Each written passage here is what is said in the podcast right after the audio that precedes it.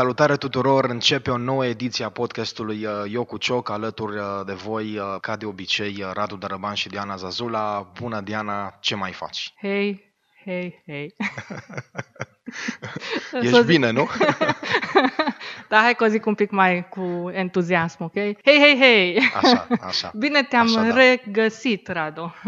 Mulțumesc! Să nu ne înțeleagă greșit lumea, suntem foarte entuziaști și pregătiți pentru o nouă ediție de podcast. Se anunță chiar un subiect foarte interesant, așa dacă dăm doar un indiciu foarte mic că bărbații vor ciuli urechile foarte repede, astăzi vorbim despre femei. însă, cu siguranță vor fi foarte atente și doamnele astăzi la noi, pentru că vorbim despre un fenomen de discriminare oarecum la adresa femeilor, nu? Noi am discutat puțin înainte de emisiune despre acest subiect și adevărul este că tu mi l-ai semnalat, tu ai constatat și ai auzit, da, la un comediant, ce-i drept, o expresie de genul, și acolo, da, o expresie de genul cum că femeile care au trecut de vârsta de 40 de ani au termenul de valabilitate expirat. Nu știu dacă neapărat așa s-a exprimat, dar mie așa mi-a rămas ideea. O afirmație foarte dură chiar și din partea unui comediant. Poate omul a glumit, dar e normal să glumești cu așa ceva? Nu știu dacă e neapărat glumă, eu consider că, sau cel puțin așa din experiență, observ că într-adevăr există un termen de valabilitate la femei, spre deosebire de bărbați, și cred că asta chiar tu mi-ai zis, că bărbatul cu cât trece timpul, cu atâta devine mai. Cum te-ai și exprimat, ajută-mă? Înflorește, da, asta era. Deci după 40 de ani bărbații devin florile, nu mai sunt femeile florile. Ca să glumim puțin. Vreau să ajungem și acolo, însă dacă ești de acord, aș vrea ca pentru început să încercăm să ne dăm seama de unde a apărut practic așa pe piață, între ghilimele, această prejudecată. Cine sunt cei care au promovat-o sau cum s-a promovat ea de-a lungul timpului? Deci inclusiv în literatură. Și dacă mergem în antichitate, anumite personaje, chiar și din scrierile lui Homer, sunt undeva după vârsta de 13-14 ani. Ceea ce e de înțeles, pentru că pe vremea respectivă speranța de viață era undeva la 26, 27, 28 de ani și atunci normal că gândești în limitele perioadei respective. Revenind așa la modernitate, la modernism, la perioada noastră contemporană, inclusiv, sau cred că în principal de la mari designeri, care veneau cu reclame destul de agresive, în care ți se induce chestia asta că trebuie, deci frumos înseamnă neapărat tânăr și neapărat în anumite standarde.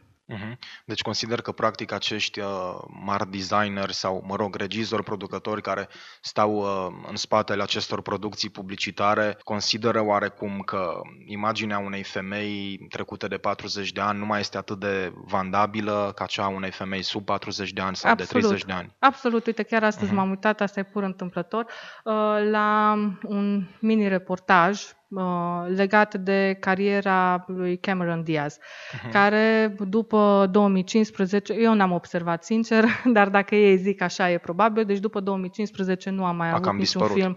Da, n-am mai avut niciun film. Acum că îmi spui, să știi că da. Cam așa e, într-adevăr. Și, mă rog, printre alte argumente, bineînțeles, la final era o chestiune care este pur subiectivă a ei, legată de faptul că și-a petrecut mai bine de jumătate din viață în fața camerelor și dedicat publicului. Dar ideea principală de acolo pe care eu am extras-o era faptul că după vârsta de 40 de ani este destul de dificil să-ți găsești un job la Hollywood ca actriță, adică rolurile pe care le poți primi sunt foarte limitate.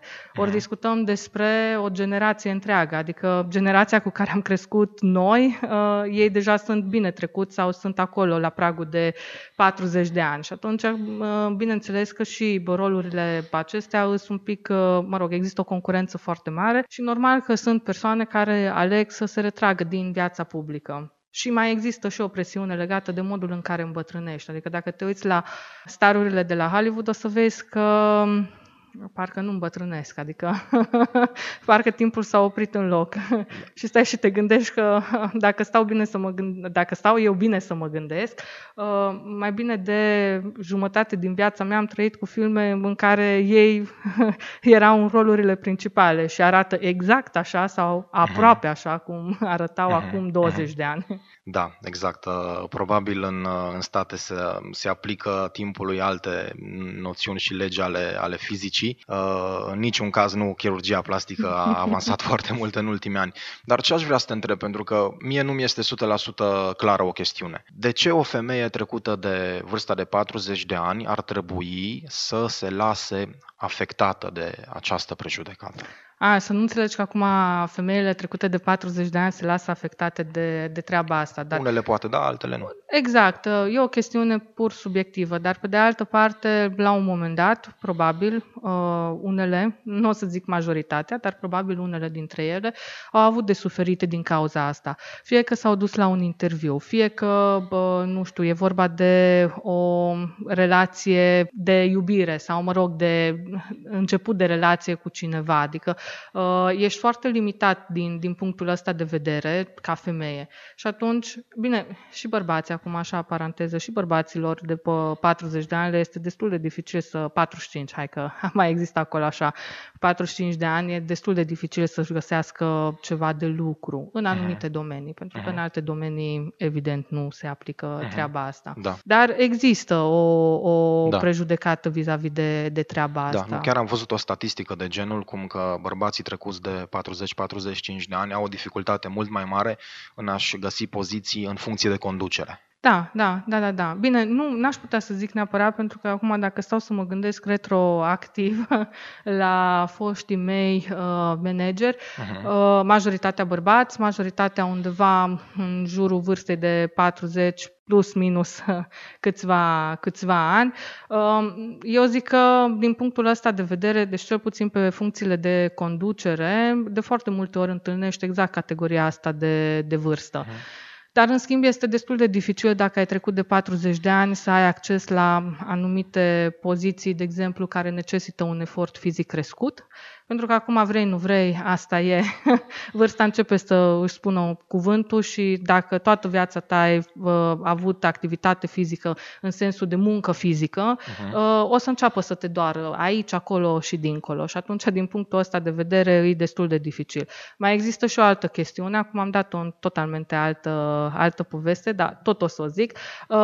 Există șanse foarte mari ca la vârsta de acolo, plus minus 40 de ani, să ai anumite vicii, așa, și care să îți îngreuneze, nu știu, succesul la ocuparea unui post sau și în viață acum. Deci, practic, cred că vei fi de acord cu mine, nu contează că vorbim despre bărbați sau despre femei trecute de vârsta de 40 de ani, foarte probabil, nu știu, noi încă nu suntem acolo, poți să rămâi tânăr după această vârstă îndeplinind două chestiuni în opinia mea, adică să fii sănătos, să ai o formă fizică bună, sportul probabil duce în această direcție și, în al doilea rând, și poate chiar pe primul loc ar fi trebuit să spun această chestiune, să te simți tu tânăr, nu? Să te simți tu bine cu tine. Mai degrabă să te simți tu bine cu tine, că acum chestiunea de tinerețe cred că e din nou o chestiune subiectivă, pentru că dacă te-aș întreba acum pe tine care a fost cea mai frumoasă perioadă a vieții tale, ai spune vârsta de... Deci unde te-ai întoarce în timp? E chiar o întrebare? Chiar da. La mine e diferit și nu o să intrăm în detalii, pentru mine asta este cea mai bună perioadă. Ok, deci asta este, bun. Așa. Dacă stau să mă gândesc care ar fi perioada la care eu m-aș întoarce, probabil ar fi undeva 7 ani în urmă. Cred că aia aș considera o perioadă cea mai ok din punctul meu de vedere. Așa, dar și de asta zic că e o chestiune subiectivă, care este punctul acela din viața ta pe care tu consideri că ai fost suficient de tânăr și de în putere înspre care aspiri din nou. Deci de asta zic că mai degrabă e o chestiune de a fi mulțumit cu tine în prezent. Sunt ok așa cum sunt la vârsta pe care o am. Asta am acumulat, asta am putut să fac și asta mai pot să fac. Deci cam aici ar trebui să fie analiza. Cât despre activitățile sportive sunt importante, eu zic, de mic copil și până la adânci bătrâneți, adică chiar și o plimbare, așa, la o vârstă înaintată, la 70-80 de ani, e binevenit și e mișcare. Bine, noi cred că am căzut acum sau cel puțin am observat așa o tendință, pe vremea când sălile de fitness și erau deschise și nu numai, că am avut destul de multe cunoștințe care au intrat să zic undeva după vârsta de 35, între 35-45 în diferite activități sportive, gen maraton, gen ciclism și așa mai departe. Adică cred că aici e deja o chestiune și legată de faptul că, ok, încep să conștientizez că nu mai sunt ceea ce am fost cândva și trebuie să depun un efort suplimentar pentru a reveni la forma respectivă. Deci, practic, putem să înflorim cu toții când dorim și, în primul rând, dacă dorim asta. Da, și dacă motivele sunt cele potrivite, adică nu e o chestiune din aia de disperare. Știi că discutăm de criza aceea de vârsta de mijloc, deci criza vârstei de mijloc, și care, eu zic că nu este motivul potrivit pentru care să înflorești. Pentru că, practic, prin acea criză și prin toate lucrurile pe care tu le faci în perioada respectivă, am avut cunoștințe care, nu știu, și-au făcut permisul pentru categoria A, ceea ce înseamnă motociclete la vârsta respectivă, așa, care s-au înscris la maraton la vârsta respectivă, care au participat la nu știu câte competiții de ciclism, maraton de ciclism, pentru motivul potrivit, adică în sensul că plăcerea de a face treaba respectivă. Exista și plăcerea, dar exista și motivația aceea că, băi, trebuie să demonstrez că mai pot să fac chestia asta. Revenind puțin la acel aspect conform căruia pe micile ecrane și pe internet și atunci când vine vorba de publicitate, reclame care au ca și actori principali femei, în principiu în aceste reclame au sub vârsta de 40 de ani. Crezi că poate femeile trecute de 40 de ani... Femeile după 40 de ani care apar în reclame, în general, fac publicitate la produse pentru menopauză. Sorry! Deci apar. Da, dar mi-ai spus și tu că ai văzut reclame în care era prezentată o doamnă ca având vârsta de în jur de 40 de ani, dar se vedea clar pe chipul ei că are vreo 25. Exact. Și ți-am zis că e în exact aceeași reclamă. Eu încă tot n-am găsit reclama respectivă, așa. Poate o găsesc pe când publicăm. Și... principalul e să o fi văzut pe bune, deci n-ai visat asta. Nu, n-am visat asta. Nu. E pentru ceva, nu știu, vitamine, ceva de genul ăsta, așa. Și îți spuneam că în reclama respectivă inclusiv era un bărbat care, evident, nu avea vârsta respectivă, că era mult mai tânăr și era plasat ca fiind undeva în jur de vârsta de 40 de ani. Și practic asta mi-a atras atenția și am început să-mi pun întrebări și am zis că, măi, nu e fair, adică se vede pe tine foarte clar că nu ai, tu femeie din reclamă, nu ai vârsta de 35 de ani. Acum știm cu toții cum arată o femeie de 35 de ani și oricât de bine ar arăta, nu ar putea să compenseze, nu știu, ăia 15 ani diferență cât era în reclama respectivă. Exact. Nu, că, cam chiar aici vreau să ajung și eu și... mă gândesc sincer la bărbații din ziua de astăzi, poate am o părere greșită, mie mi se pare că se maturizează mult mai greu. Și atunci în ideea asta vreau să te întreb dacă tu crezi că poate o femeie de 40 de ani inspiră prea multă siguranță și maturitate, aspect care timorează oarecum consumatorii de sex masculin, care vor, să spunem așa, să vadă mai mult puștoaice la televizor și în media și în reclame, pe care ei au impresia că le pot domina și controla. Nu știu dacă neapărat e o idee de dominare. Evident, există o categorie de bărbați și există pragul acela critic când se intră în perioada aceea de criză în care vrei să demonstrezi că încă ești capabil și te duci în direcția respectivă, în care îți alegi o persoană care este mult mai tânără decât tine, probabil în ideea asta în care unul la mână e un fel de trofeu, doi la mână este mult mai ușor de gestionat într-un fel sau altul. Deși,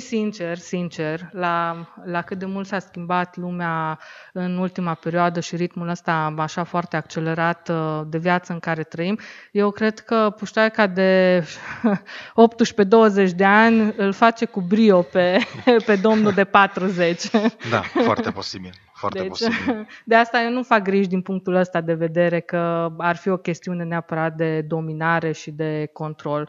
Dacă e, eu văd treaba aceasta bidirecțională, adică poate să vină și de la femeia mai tânără către bărbatul mai în vârstă și invers. Și revenind la prima parte a întrebării tale, referitor la faptul că inspiră prea multă maturitate și seriozitate, eu cred că nu e vorba de asta, e vorba pur și simplu de un clișeu pe care noi cultural îl tot ducem mai departe și care avem impresia că bărbații sau femeile au nevoie, că nu doar bărbații au nevoie de treaba asta, ci inclusiv femeile au nevoie de treaba asta ca să aspire către ceva. Trebuie să arăt într-un anume fel pentru că așa voi deveni mai atrăgătoare. Trebuie să mă comport într-un anume, sau mă rog, să port anumite haine, să mă comport într-un anume fel pentru că așa voi deveni nu știu, dorită și așa mai departe. Și legat de asta și de ceea ce spuneai tu, că într-adevăr trăim într-o lume în care totul se întâmplă extrem de repede. Această prejudecată care a prins viață, sigur, de foarte mult timp, într-adevăr, dar și acum în perioada modernă pe care o trăim, nu denotă oarecum de fapt că am devenit o societate foarte superficială?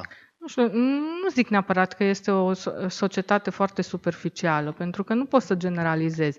Într-adevăr, e o chestiune pe care o vedem noi în mass media vis-a-vis de cum trebuie, pentru că nu știu dacă ai observat și nu cred că sunt răutăcioasă, dar încep unele femei, fete, să arate identic, adică avem exact același standard, să zic, da, că e blondă cu părul lung, că e brunetă cu părul lung, trebuie să aducă a Kim Kardashian, trebuie să aducă a Kim Kardashian blondă și așa mai departe. Deci cumva ăsta este stereotipul nostru de frumusețe. Globalizarea funcționează.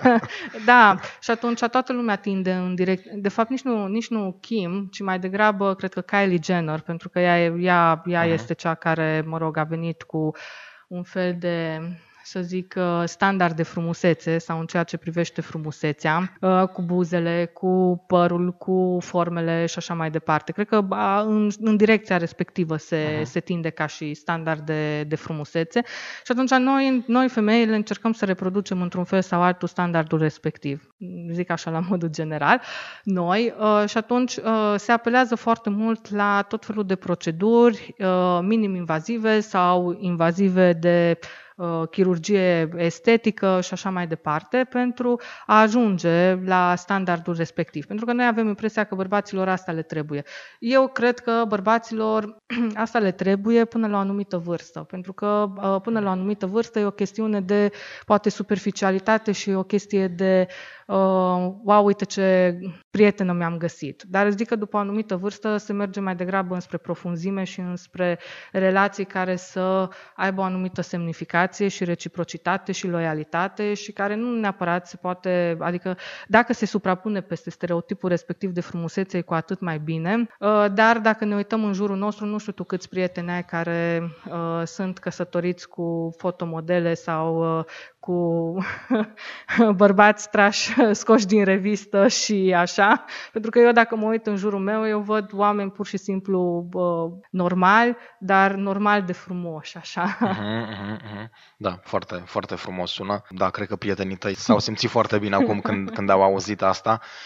Nu știu ce să zic, eu am văzut multe și am auzit multe în ultima vreme și nu sunt neapărat 100% de acord că după acea vârstă se merge mai degrabă către un nivel de profunzime, deși probabil că așa ar fi ideal. Și chiar vreau să te întreb o chestiune care s-ar putea să sune puțin aiurea, o întrebare tabu, însă e clar că se poate pune această problemă pentru că ea e foarte prezentă și valabilă. Da, acum nu vreau să dau bine de partea voastră a femeilor, nu asta este ideea, dar sunt foarte multe preconcepții dincolo de aceasta cu prejudecățile legate de femeile care sunt trecute de vârsta de 40 de ani. Sunt foarte multe preconcepții în raportul acesta dintre sexe, dintre bărbați și femei. De exemplu, chiar când am făcut un briefing pe acest subiect, ți-am spus că am găsit un articol pe internet în care se spunea, de exemplu, că în Europa la locul de muncă femeile câștigă cu 15% mai puțin decât bărbații. Și eu ți-am am spus atunci că, în opinia mea, o explicație ar putea să conste în faptul că bărbații nu sunt chiar atât de maturi, gândesc puțin mai primitiv și ar dori ca femeia să aibă mai mult un rol invizibil, așa cum se întâmpla în trecut, în istorie. Și să nu mai zic, aici vreau să ajung, foarte greu, foarte mult îmi ia să ajung undeva, că majoritatea bărbaților le văd mai degrabă ca un obiect sexual. Știu că sună dur, ești de acord cu mine, sesizezi și tu că opinia asta a prins viața și că este reală? Eu aș spune că există într-adevăr o categorie care duce în direcția respectivă și probabil că e și o chestiune de mediatizare, să zic, a acestui stereotip. Noi nu avem cum să ieșim. Asta am mai discutat-o și în alte emisiuni din stereotipul ăsta pe care îl avem, din societatea noastră patriarhală, din faptul că foarte multe țări, inclusiv din Occident, sunt, încă în direcția aceea de patriarhat. Și când zic treaba asta, acum strict în contextul acesta mă refer la diferența aceea devenită între femei și bărbați, între rolul pe care trebuie să-l aibă o femeie în familie, la locul de muncă și așa mai departe. E un pic dificil să ieșim din treaba asta, dar pe de altă parte eu observ foarte multă, în ultima perioadă, foarte multă activitate nu neapărat feministă, dar care e cu tentă feministă și care atrage din ce în ce mai mult atenția asupra anumitor aspecte legate de drepturile egale. Și aici când discutăm de drepturi egale și chestii legate de feminism, nu vreau să intru foarte mult în subiect, dar foarte mulți înțeleg greșit treaba asta de a fi egali. Egal nu înseamnă că dacă eu nu am forța fizică să îmi car bagajul, o să mă pui să îmi car bagajul sub pretextul că vrem egalitate. Nu. Egalitate înseamnă egalitate de șanse, egalitate de oportunități, egalitate în ceea ce privește veniturile, în ceea ce privește împărțirea sarcinilor în casă, pentru că nu e obligat, adică suntem într-un parteneriat. O relație înseamnă parteneriat și asta înseamnă că fiecare dintre noi depune 50-50% din efort, în cazul ideal. Așa, și atunci înseamnă că inclusiv activitățile de prin casă trebuie să fie împărțite în mod egal, pentru că nu stau singură în casa respectivă ca să vin să fac eu mâncare, să curăț, să spăl vase și așa mai departe. Și atunci aș zice că oarecum există deja inclusiv prin mișcările de pe la Hollywood se vede treaba aceasta și inclusiv în anumite filme se vede treaba aceasta. Și inclusiv prin modul că din ce în ce mai multe persoane, femei, recunosc faptul că au o orientare sexuală diferită față de normă, să zic așa, și au curajul să facă treaba aceasta tocmai în ideea de egalitate. Da, nu știu dacă e neapărat oportun să introduc foarte pe scurt următorul subiect, pentru că sunt convins că ar fi un subiect foarte bun pentru un viitor podcast, dar tot așa legat de imaginea pe care o proiectează femeile, dar și bărbații în mod evident. Uite, există o rețea socială care, nu știu, cred că a apărut de mai mulți ani în lume, la noi acum am înțeles că e foarte în vogă, e TikTok-ul. Eu nu am cont de TikTok, soția mea și-a făcut recenziile trecute pentru că a fost așa puțin revoltată și interesată de subiectul cu acel tip, pseudo-vedetă ce-o fi, cumpănașul care făcea propagandă antișcoală online pe TikTok. Și mi-a dat și mie puțin, uite, dacă vrei să vezi despre ce este vorba, și am glisat și eu așa în sus, pentru că aici cred că glisezi în sus. Nu m-a șocat foarte tare faptul că mi s-a părut o rețea foarte sexualizată, și alte rețele sunt așa. Ce m-a șocat foarte tare a fost nivelul extrem de low al postărilor și al contentului. Asta a fost părerea mea. Și am văzut acolo o doamnă care chiar m-a șocat, care a avut o intervenție de câteva secunde. Înțeleg că așa sunt postările acolo. Eu sunt foarte bătrân și nu știu cum funcționează TikTok-ul. Doamna spunea că bărbații care au chelit sunt oameni de succes, cei care au albit sunt curvari, iar cei care sunt altfel sunt niște fraieri. Știi? Deci, ideea este că doar celelalte două variante sunt în regulă și bărbați cu content foarte, foarte sexual și vulgar la adresa femeilor și chiar parteneri care promovau împreună această chestiune. Și vreau să te întreb dacă tu nu consideri că până la urmă, nu știu câte milioane de români sunt pe TikTok, dar cred că sunt mulți. Ne definește oarecum ca și societate și nu erau oameni în vârstă acolo, erau oameni la 40, 40 și puțin. Mie mi se pare interesant că totuși a fost invadat TikTok-ul de oameni de 40-40 și în condițiile în care inițial era o rețea socială unde își postau... Adolescenții, da, dar în principal că așa a pornit de la dans și de la mimarea unor cântece. Cum îi spune? Nu știu cum îi spune. În fine. Da, nici eu. Așa. Și lip sync îi zice în engleză. Așa și, mă rog, a pornit de la treaba asta și cumva a mers într-o... Un fel de playback, până la urmă. Așa și a mers în direcția asta. Am văzut și eu destul de multe lucruri legate de, mă rog, se vroiau cu un content un pic mai inteligent, care nu consider că ar fi, nu știu, de interes pe TikTok. Adică chiar am dat de cineva care făcea, nu știu, instruiri medicale pe TikTok. What? Pentru ce? Adică adolescentul acela care îți apare la bustul gol, ai impresia că este interesat de primul ajutor. Nu.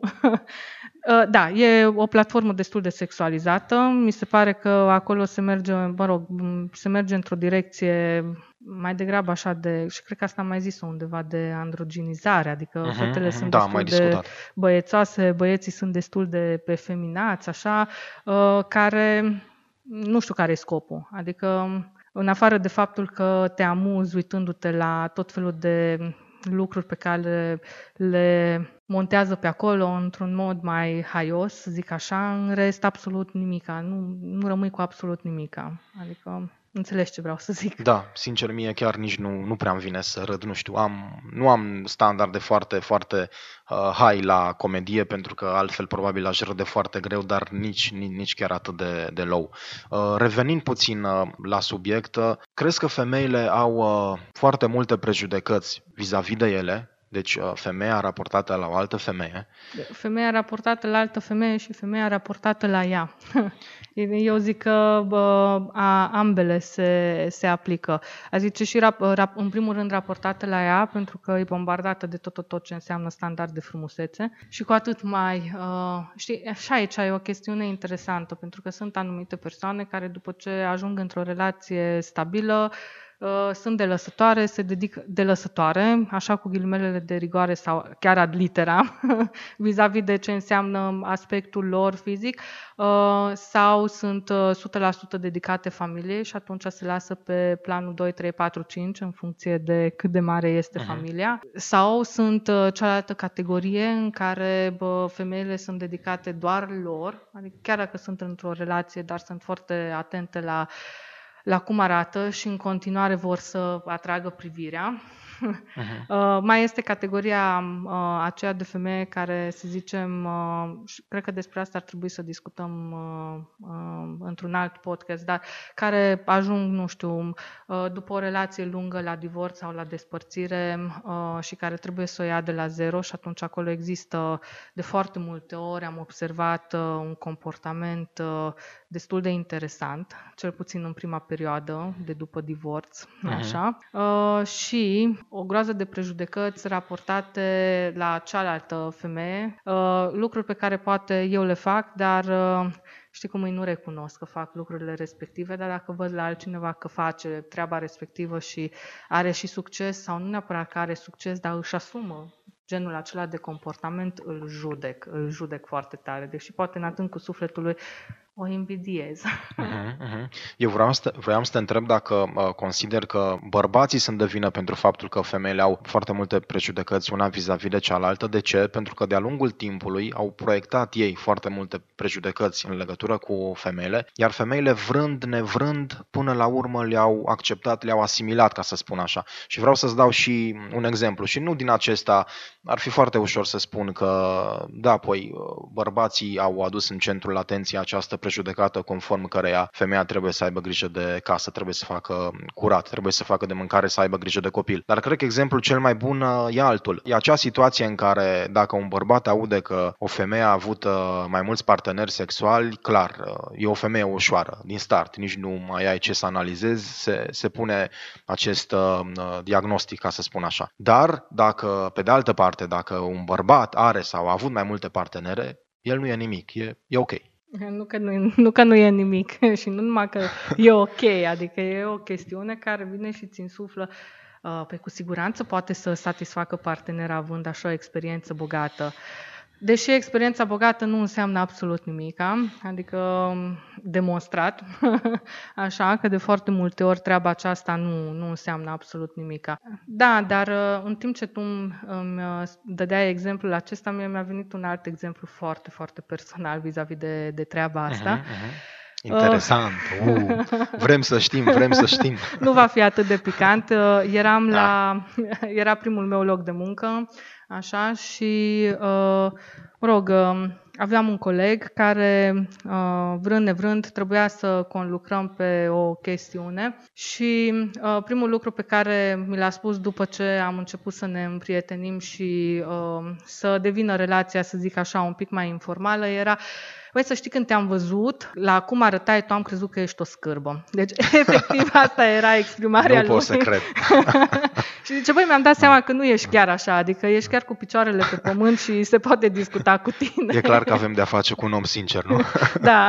Bine, relația noastră, a fost una, să zic așa, de mentor, adică îmi era un fel de mentor în foarte multe lucruri și puteam să discutăm lucruri legate de jobul pe care îl aveam, fără să îmi fac griji că, nu știu, neștiința mea de la vremea respectivă ar putea să fie ca un bumerang pe viitor și să am repercursiuni din punctul ăsta de vedere. Da, și atunci, bineînțeles că am avut o relație destul de sinceră, da? Și mi s-a părut așa la vremea respectivă, da, într-adevăr amuzantă, dar pe de altă parte mi-am dat seama că, de fapt, bine, acum ca să fie imaginea completă, la vremea respectivă umblam și foarte elegant îmbrăcată, pe tocuri, tot timpul aranjată, da, și lumea, că, într-adevăr, avea impresia că și blondă fiind, așa, că I'm a kind of bimbo, adică, adică știi, ok, arăți bine, dar nu știi nimica și probabil de-aia ai fost angajat aici. O altă prejudecată, da. Da, și aici vreau să ajung, că de fapt sunt foarte multe prejudecăți vis-a-vis de treaba asta. Că dacă ești tânără și arăți într-un anume fel, atunci fie că ești proastă, fie că ai ajuns acolo prin anumite metode care implicau, nu știu, picioare și alte lucruri. Dacă nu arăți bine, ești, să zic așa, fără anumite lucruri care să te scoată neapărat în evidență, ești arsă și ești acolo în birou, îți faci treaba, nu ai nicio problemă. Dacă nu arăți bine, ai un defect, atunci, evident, ești bătaia de joc a tuturor, pentru că o să ți se atragă atenția de treaba asta. Dacă ești undeva între 25 de ani și 35 de ani, toată lumea așteaptă să intri în îngrijirea copilului. Deci nu contează ce faci, tot timpul există riscul acela că azi mâine ne lasă cu ochii în soare, are relație serioasă, urmează să se căsătorească, o să vezi că după aia o să rămână, deci așa, după 35 de ani până la 40 te lasă lumea în pace că așa, și după 40 de ani începe, uită-te și la baba aia. Adică... Exact. Apropo, așa, de tinerele și de babe, da, poate că ți-am mai adresat această întrebare chiar acum în această emisiune, dar crezi că bărbaților le este mult mai frică decât femeilor că îmbătrânesc și de aceea vor să fie înconjurați și ca imagine media de femei tinere care să intre într-o stare așa care să le dea oarecum impresia că nu mai îmbătrânesc și că trăiesc așa o iluzie a unei tinereți veșnice? E doar o iluzie. Dar apropo de chestia asta, mi-a adus aminte de o altă situație în care o cunoștință era undeva în jurul vârstei de 40 de ani. Și deja de ceva vreme tot îmi dădea de înțeles că, relația cu soția nu mai funcționează, că nici măcar că nu asta era ideea. Ideea era că îmi tot bătea, apropo, oricare foarte mulți prieteni care sunt divorțați și că inevitabil el cu încă cineva mai au familii, adică sunt nedivorțați. La foarte scurt timp după, a venit și vestea divorțului, după care, trecuse, cred că nu trecuse jumătate de an, ceva de genul acesta, a agățat, așa, cu ghilimelele de rigoare, de fapt mi-a zis că s-a lăsat agățat, de o persoană care era aproape de vârsta mea, cred că un an era diferența între noi, ceva de genul acesta, pe care, la un moment dat a părăsit-o și și-a găsit pe cineva mult mai tânăr, adică undeva la jumătatea vârstei lui și de care era în sfârșit foarte mulțumit. Adică era fata pe care putea să o prezinte prietenilor. Adică era trophy wife-ul perfect. Dar era și el, privind de cealaltă parte, bărbatul care poate fi prezentat... Păi bărbatul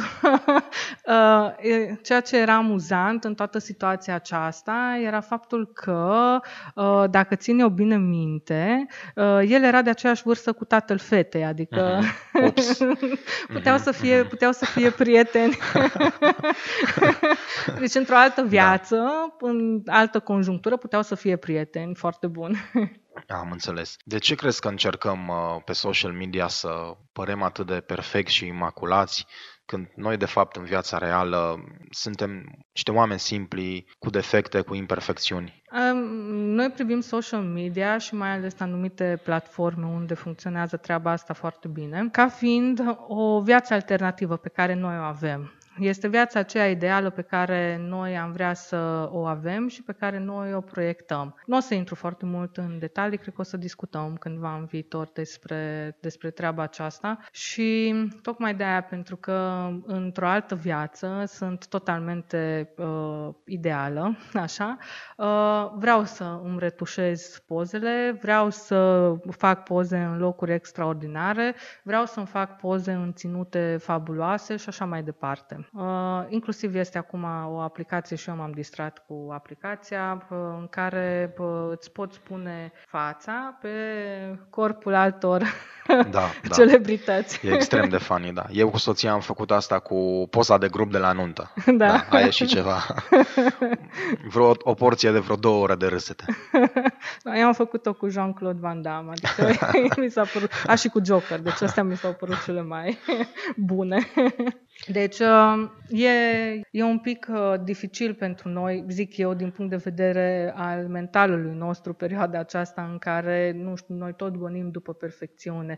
Și noi tot avem impresia că, nu știu, persoana aceea pe care o vedem pe Instagram, de exemplu, într-adevăr duce viața respectivă, într-adevăr arată atât de fabulos, într-adevăr, nu știu, are o viață plină de bogății, de belșug și așa mai departe. Și atunci, normal că tindem și noi în direcția respectivă. Plus, ne mai sunt întărite ideile acestea prin faptul că auzim că X câștigă din TikTok, din Instagram, din mai știu eu ce alte medii din astea online, YouTube, și toată lumea încearcă să facă treaba asta. Și uităm să fim autentici. De fapt, asta e important, să fim noi înșine, pentru că dacă eu încerc să reproduc pe cineva, pentru că așa înțeleg eu că aceea este rețeta de succes, nu voi avea niciodată succes. Pentru că oamenii te miros în momentul în care ești fake. Ești ca și poșeta aceea. Nu ești Louis Vuitton, ești altceva. Ești o imitație. Dar crezi că încerci să îți creezi o realitate paralelă și o viață pe lângă viața ta actuală, dacă, de exemplu, ești un bărbat trecut de 40 de ani și îți găsești o prietenă de 20 ceva, dar la nivel profund, la nivel de compatibilitate, nu aveți nimic de a face, dar tu alegi tocmai pentru că dă bine ca și imagine și în mod evident că exemplul poate fi dat și invers. Da, dar... Trebuie, în situații din astea, trebuie totdeauna să te gândești, ok, ce am de câștigat și pe cât timp. Pentru că pe termen scurt, probabil că, da, ok, ești mare Don Juan pentru că ți-ai găsit pe cineva care este mult mai tânăr. Dar ce vrei să faci după? Eu am o cunoștință, că nu mai așa, care nu mai ținem legătura. Mai speria puțin, da? E importantă precizarea. Da. Așa, care pur și simplu își căuta avea partenere care era undeva în jurul vârstei de 19-20 de ani. El tot îmbătrânea, așa, și el tot acolo era. Și la un moment dat l-am întrebat că acum nu te supăra, deci acum dacă tu ai 25 de ani și ești cu cineva de 20 de ani sau 19 ani, înțeleg ce subiecte ați avea de discutat. Dar dacă deja este o diferență de 15 ani, ce o întreb? Dragă, cum a fost teza la limba română? Sau, știi, deci... Și atunci, și inclusiv invers, adică trebuie ținut cont de treaba asta, că care sunt subiectele pe care le poți avea, pentru că vii dintr-un mediu totalmente diferit. Că dacă vrei doar, nu știu, relații intime, probabil sunt extraordinare sau nu, depinde din punctul cui de vedere uiți. Știi, dar trebuie, eu zic că acestea în general, dacă nu au o bază solidă, niște valori comune, niște lucruri care să te țină, niște pasiuni care să te țină împreună cu persoana respectivă, atunci nu va dura treaba aceasta. E o chestiune de fan, știi? Sau eu tocmai de aceea am încercat să merg în această idee de frică de îmbătrânire, refuzul de a accepta că îmbătrânești. În opinia mea, persoanele care intră într-o relație de acest gen, fără să fie ceva serios la mijloc, sunt în această situație și practic nu pot să accepte că îmbătrânesc. Aici intervine o chestiune legată de comportamentul pe care îl ai, pentru că dacă tu, persoană adultă, să zic, matură, că adult ești și la 20 de ani, așadar, persoană matură, consider că sau încep să preiei din comportamentul pe care îl are o persoană la 20 de ani, gen mergem prin cluburi sau, nu știu, facem chestii care sunt specifice pentru vârsta respectivă, da, acolo deja îți dă un foarte mare semn de întrebare că, ok, dar tu de fapt ce urmărești? Vrei să îți reinsufli, nu știu, tinerețea respectivă sau pur și simplu, mie mi se pare treaba aceasta un fel de regres. Pentru că și aici vine chestiunea aceea pe care mulți o spun că eu am fost acolo unde ești tu, dar tu n-ai fost încă acolo unde sunt eu, când discutăm despre diferențe din acestea de vârstă. Și eu zic că dintr-o astfel de relație trebuie să iei lucrurile bune, în sensul în care să se facă un compromis, un pic de maturizare din partea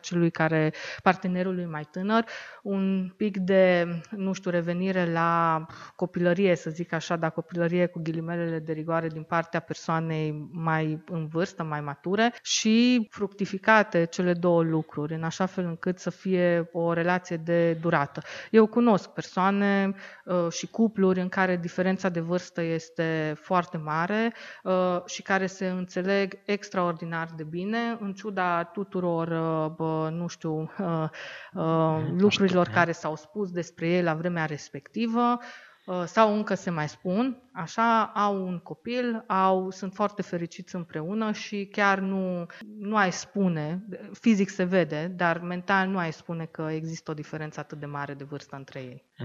Te-aș întreba pe final, ce crezi că ar trebui să facă o doamnă trecută de 40 plus care chiar se confruntă dur cu această prejudecată într-o situație de genul în care nu are șanse la un anumit job? I se spune direct sau indirect că nu poate să obțină acest job. Ar trebui să facă ceva, să lupte sau să accepte situația?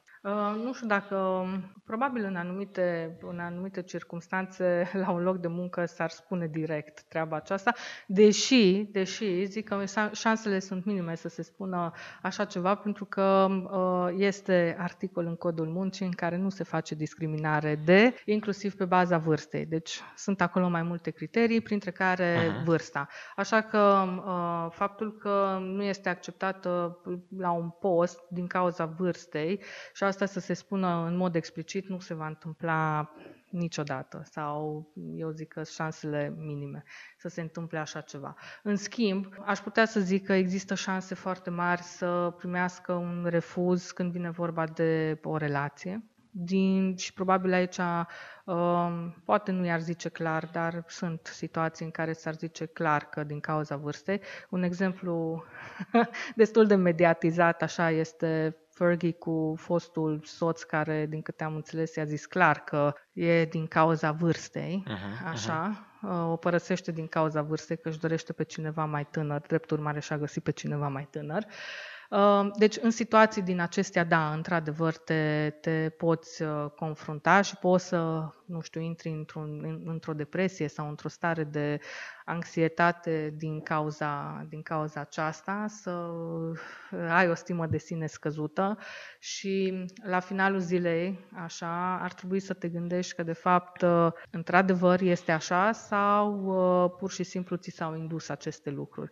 Pentru că nimeni din afara ta nu poate să vină și să îți spună că ești mai prejos datorită vârstei sau datorită aspectului fizic și așa mai departe. E o chestiune care ține de pur și simplu de tine și de caracterul tău, de a avea puterea. Pentru că la finalul zilei, așa, din nou, e un final de zi, eu zic că celor din jurul nostru le place foarte mult sau le plac foarte mult persoanele care au încredere în ele. Și dacă tu reușești să emani acea încredere în sine și dacă tu crezi în tine, atunci și cei din jurul tău vor începe să creadă în tine.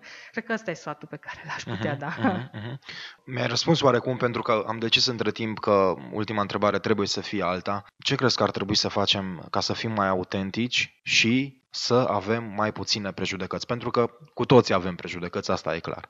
Legat de prejudecăți și de numărul lor, de scăderea numărului lor, a zice, în primul rând, ar trebui să fim deschiși la minte. Asta înseamnă să ne informăm, indiferent de ce fel de prejudecăți avem. De foarte multe ori este important să faci un pas înspre prejudecata respectivă, să te gândești de unde vine treaba respectivă, să încerci să te informezi, să citești, să cauți cât mai multe lucruri despre treaba respectivă și să începi să îți pui întrebări critice vis-a-vis de treaba respectivă. Este într-adevăr așa? Este absolut 100% adevărat ceea ce am gândit eu sau lucrurile cu care am crescut eu? Sau pot fi lucrurile interpretate un pic și altfel? Nu înseamnă că renunți 100% la prejudecata respectivă, dar înseamnă că poți să devii un pic mai empatic față de persoana care este, să zic, subiectul prejudecății tale. Și asta este un lucru important. În al doilea rând, legat de autenticitate, aici cred că e important să știi cine ești tu cu adevărat. Foarte mulți dintre noi nu știm cine suntem cu adevărat și putem să ajungem inclusiv la 50 de ani și încă să nu fim 100% conștienți de cine suntem noi cu adevărat. Ceea ce nu este neapărat o problemă. Este o problemă doar în momentul în care confuzia aceasta te face să te comporți într-un mod haotic. Tot am adus în discuție criza vârstei de mijloc. Criza vârstei de mijloc se datorează exact acestui lucru, pentru că tu nu te cunoști suficient și începi să ai regrete. M-am căsătorit la 20 de ani cu aia care mi-a mâncat creierii și banii, acum exact în limbajul acesta, și n-am fost fericit că în loc să facem sex de 2 ori pe săptămână, am făcut de 2 ori pe lună. Și acum trebuie să recuperez chestia aia. Păcat că nu-mi vedeți gesturile. Așa, și atunci trebuie să recuperez treaba respectivă. Și acum hai să fac toate lucrurile alea ca să recuperez timpul pierdut. Și recuperez treaba respectivă și îți dai seama că de fapt nu te-a fericit cu absolut nimic, nu ți-a adus nicio valoare în plus în viață, ba dimpotrivă, începi să ai regrete pentru comportamentul pe care l-ai avut și să îți îndrepți multe din greșelile pe care le-ai făcut în perioada respectivă, de criză, să zic așa. Și atunci puneți întrebarea cine sunt eu, ce vreau eu, care sunt valorile mele și în funcție de asta începi să îți ghidezi toate acțiunile pe care le ai și exact imaginea pe care vrei să o proiectezi. Și în cazul în care nu e 100% convins că ai toate atributele, să zic așa, toate competențele, toate, caracteristicile necesare pentru a te prezenta într-un anume fel, fake it till you make it, adică fă până când începe să devină parte din tine comportamentul respectiv sau caracteristica respectivă. Chiar mi-a plăcut răspunsul tău, e așa pe corazon, fără niciun mișto. Oameni buni, o nouă ediție a podcastului Eu cu Cioc a ajuns la final. Radu Dărăban și Diana Zazula au fost alături de voi. O nouă ediție în care am discutat despre nimic și alte povestiri. Diana, mesaje, nu? Vrei ca oamenii să intre în dialog cu noi? Da, absolut. Sunt curioasă ce subiecte ați mai vrea să discutăm și poate data viitoare vom alege unul din subiectele pe care le propuneți voi. Deci cu siguranță vom alege din subiectele pe care le propuneți voi, dar cât mai repede încercăm să introducem și subiectele propuse. Numai bine tuturor, ne reauzim data viitoare.